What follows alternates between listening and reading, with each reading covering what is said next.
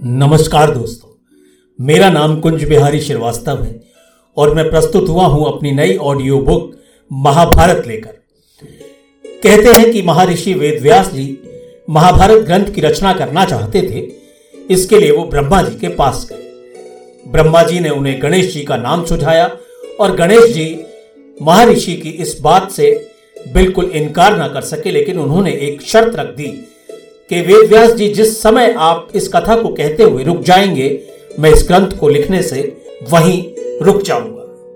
गणेश जी को भी मालूम था कि ये रचना, ये महाभारत ग्रंथ क्यों लिखा जा रहा है। हर युग में ऐसे ग्रंथों की रचना हुई है, ऐसे भगवानों का अवतार हुआ है, जो इस संसार को एक शिक्षा देकर जाते हैं। ये सृष्टि किसी ना किसी की तो रची हुई है और उसी अदृश्य शक्ति को हम अपने अपने धर्मों में ईश्वर के नाम से जानते हैं।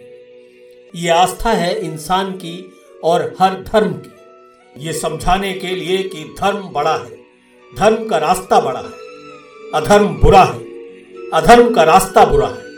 सच्चाई बड़ी है और हमेशा उसकी जीत होती है। लेकिन महाभारत के अठारह दुन के युद्ध के अंदर कौरव और पांडवों के बीच में जो युद्ध हुआ उसमें धर्म की जीत हुई और अधर्म की हार हुई। कभी अधर्म की जीत हुई तो कभी धर्म की हार हुई। दोनों ही पक्षों ने धर्म और अधर्म की लड़ाई लड़ी, लेकिन दोनों ही पक्षों ने धर्म और अधर्म का साथ दिया। पांडवों ने कुछ धर्म ज़्यादा किया, अधर्म कम, और कौरवों ने अधर्म ज़्यादा किया और धर्म कम।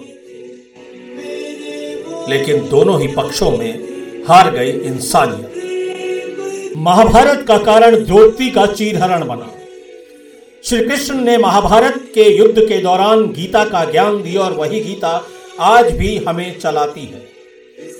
द्रौपदी का चीरहरण भगवान की ही एक ऐसी लीला थी जो इस युद्ध को विविधता में बदलती और इस संसार को शिक्षित करती। परिवार के बड़े बुज़ुर्ग, भीष्म पितामह गुरु, द्रोण, गुरु कृपाचार्य, विदुर और राजा धृतराष्ट्र भी उपस्थित थे। शकुनी ने पासे फेंकने शुरू कर दिए एक के बाद एक हर बाजी जीतता गया और युधिष्ठर, धर्मराज युधिष्ठर लगातार हारते रहे। धर्मराज युधिष्ठर अब अधर्म के रास्ते पर थे।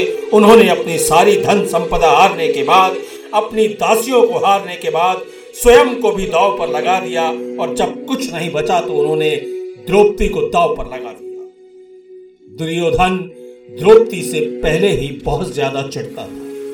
द्रौपदी ने उसको अंधे का पुत्र कहा था और वो उसका बदला लेना चाहता था। द्रौपदी का चीर हरण होता रहा। द्रौपदी विलाप करती रही, मदद के लिए पुकारती रही, लेकिन वहाँ उसकी सहायता करने वाला कोई नहीं था।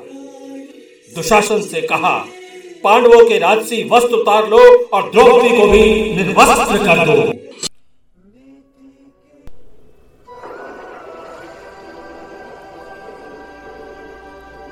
उस सभा में द्रौपदी इधर से उधर विलाप करती रही। कभी भीष्म पितामह के सामने, कभी गुरु द्रोण के सामने, कभी वो युधिष्ठर से पूछती कि तुमने ऐसा क्यों किया धर्मराज? लेकिन पूरी सभा खामोश थी। दुशासन आगे बढ़ रहा था द्रौपदी को निर्वस्त्र करने के लिए। लेकिन उस अदृश्य शक्ति को, जिसे दिव्य शक्ति कहा जाता है, उसको कोई नहीं पहचान रहा था। वो वहाँ छुपा हुआ द्रौपदी की अस्मत बचाने के लिए ऊपर से ही साड़ी को उसके शरीर पर लपेटता चला गया और दुशासन और दुर्योधन के लाख चाहने के बाद भी उसको निर्वस्त्र नहीं कर पाए।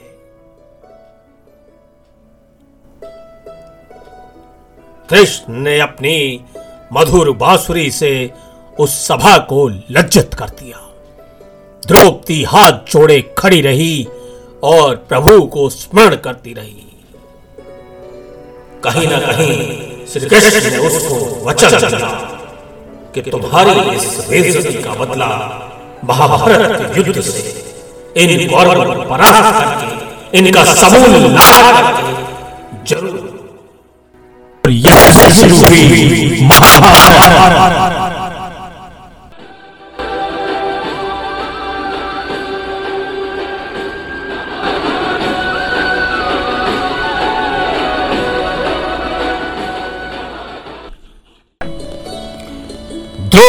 तुम चिंता मत करो। हम अश्वत्थामा को पाताल से भी ढूंढ निकालेंगे। सत्रह दिन के युद्ध की समाप्ति पर पांडवों ने द्रौपदी को वचन दिया था। अठारहवें दिन की सुबह कुरुक्षेत्र का मैदान वीरान पड़ा था और लाशों के अंबार से पटा हुआ। चिताएँ अब भी जल रही थी, धुआँ आकाश में उठ रहा था। श्री कृष्ण कुरुक्षेत्र के चारों ओर निगाह दौड़ा रहे थे कि शायद कोई कौरव बचा हो। पांडव अश्वत्थामा को ढूँढने के लिए निकल पड़े और ढूंढते हुए ऋषि व्यास की कुटिया में जा पहुँचे। अश्वत्थामा, वही अश्वत्थामा जिसने रात के अंधेरे में पांडवों के शिविर में आग लगा दी थी, वही छिपा हुआ था। जब अश्वत्थामा ने पांडवों को अपने सम्मुख खड़े पाया तो वह बुरी तरह डर गया। फिर उसने अपने हाथ में घास का एक तिनका लेकर उसे अभिमंत्रित किया। उसने तिनके को छोड़ते हुए कहा, जा और जाकर उस स्थान पर गिर, जहाँ पांडव का कोई रक्त बीज पल रहा है। अश्वत्थामा की बात पूरी होते ही तिनका तलवार बन गया और तेज़ी से निकलकर वहाँ पहुँचा, जहाँ अभिमन्यु की विधवा उत्तरा बैठी थी। वो गर्भवती थी। अश्वत्थामा की अभिमंत्रित तलवार उसे हानि पहुँचाने ही वाली थी कि संयोगवश श्री कृष्ण उस समय वहाँ उपस्थित थे। उन्होंने उत्तरा की ओर तेज़ी से बढ़ती हुई अभिमंत्रित तलवार को निष्क्रिय कर दिया और इस प्रकार गर्भस्थ शिशु की जान बच गई। उधर बलशाली भीम गुस्से में लाल अश्वत्थामा को घसीटते हुए कुटिया से बाहर ले आए। दोनों के बीच में भयानक युद्ध हुआ। दोनों के बीच में भयानक युद्ध काफ़ी देर तक हुआ। और अंत में भीम ने अश्वत्थामा को मारने के लिए जैसे ही गदा उठाई, उसने अपनी हार स्वीकार कर ली। उसके मस्तक पर एक बहुमूल्य रत्न था, जो उसने द्रौपदी को सौंप दिया। द्रौपदी ने वो रत्न युधिष्ठर को सौंप दिया और अश्वत्थामा हमेशा के लिए कुरुक्षेत्र के मैदान से दूर चला गया। कौरवों के आखिरी महारथी अश्वत्थामा की हार से ही महाभारत के युद्ध की समाप्ति हो गई। अठारह दिन चले इस युद्ध में कौरवों का नामो निशान मिट गया और पांडव विजय रहे। उधर जब धृतराष्ट्र को अपने प्रिय दुर्योधन की मृत्यु का दुखद समाचार मिला तो वो गहरे शोक में डूब गए। युद्ध जीतने के बाद पांडव हस्तिनापुर लौट आए। लेकिन कुरुक्षेत्र का मैदान उन बिछी हुई लाशों का साक्षी था। यहीं पर श्री कृष्ण ने अपनी बातें अर्जुन से कही। श्री कृष्ण ने चारों तरफ़ अपनी नज़र घुमाई और देखा भीष्म पितामह मृत्युशैया पर अभी भी लेटे हुए हैं और उन्होंने अपने प्राण नहीं त्यागे हैं। इधर उधर से थोड़ी बहुत आवाज़ें आती रही, ऐसा लग रहा था कि शायद युद्ध अभी और बचा होगा। लेकिन जब भीष्म पितामह ने इशारे से श्री कृष्ण को अपनी ओर बुलाया तो अर्जुन और पाँचों पांडव उनके साथ भीष्म पितामह के चारों ओर खड़े हो गए। भीष्म पितामह ने श्री कृष्ण से प्रश्न किया।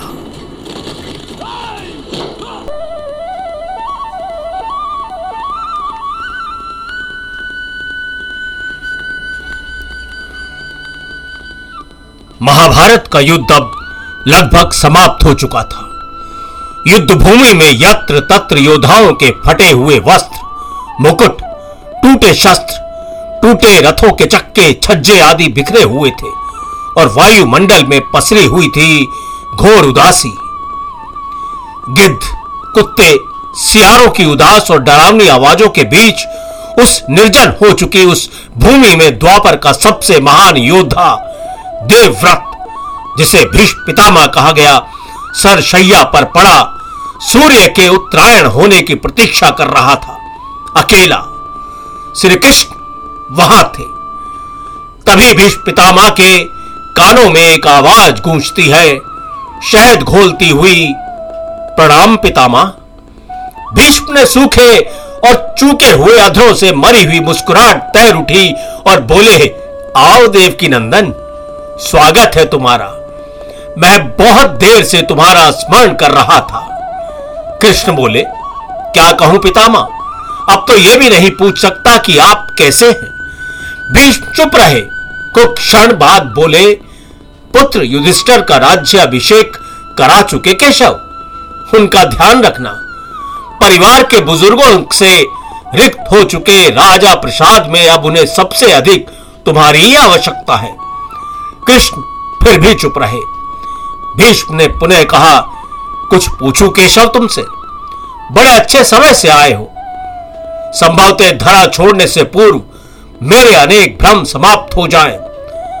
कृष्ण ने बड़ी नम्रता से कहा, कहिए ना पितामह, एक बात बताओ प्रभु, तुम तो ईश्वर हो ना?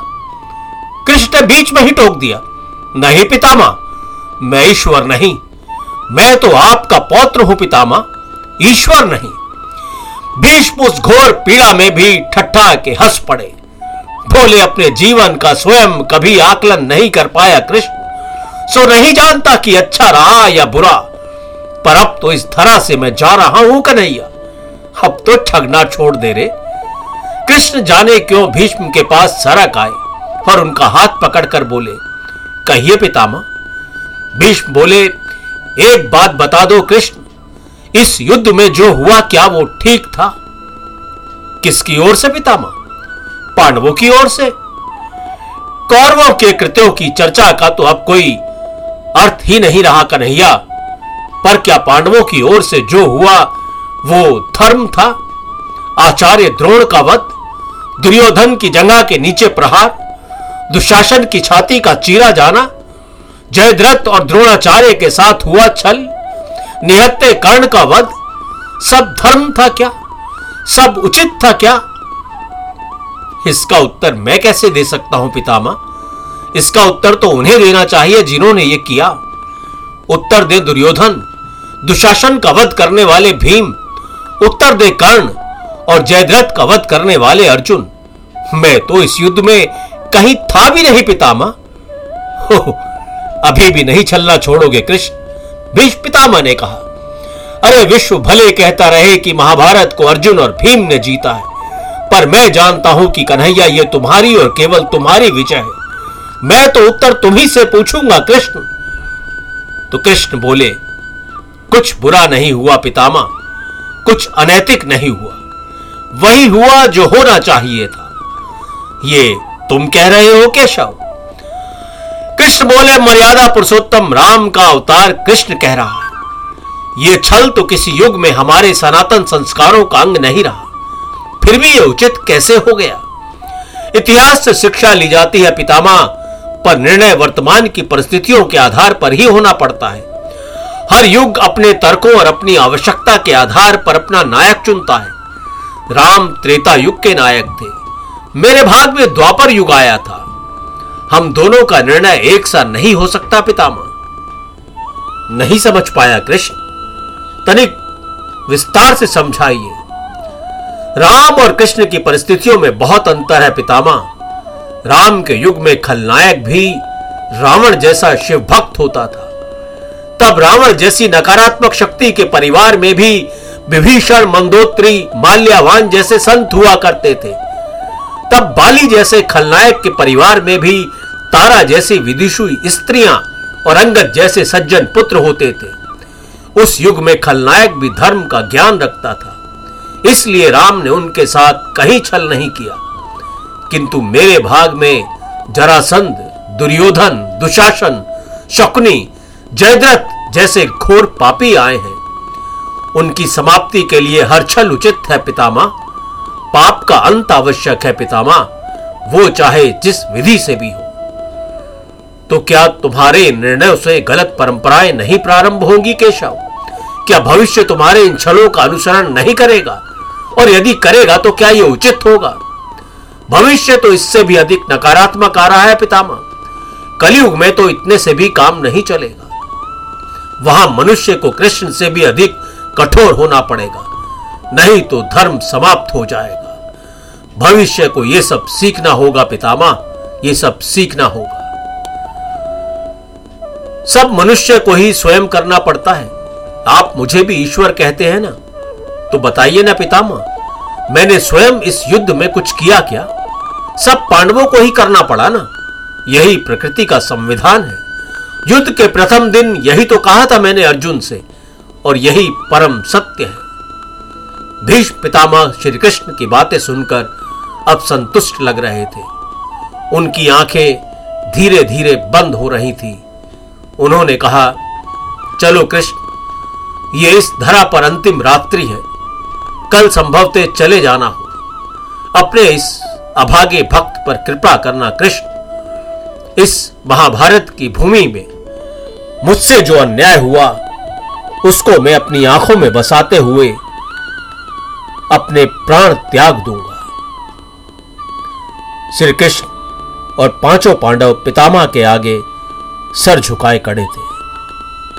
नमन अवस्था में उन्हें प्रणाम कर रहे थे। तो दोस्तों, ये थी महाभारत युद्ध के अट्ठारहवें दिन की गाथा। युद्ध तो समाप्त हुआ, लेकिन अभी ये सीरीज़ समाप्त नहीं हुई है। महाभारत युद्ध के बाद के विध्वंसों को सुनने के लिए आप अगला एपिसोड ज़रूर सुने। मैं कुंज बिहारी श्रीवास्तव इस गाथा को सुनने के लिए आपका धन्यवाद करता हूँ। नमस्कार।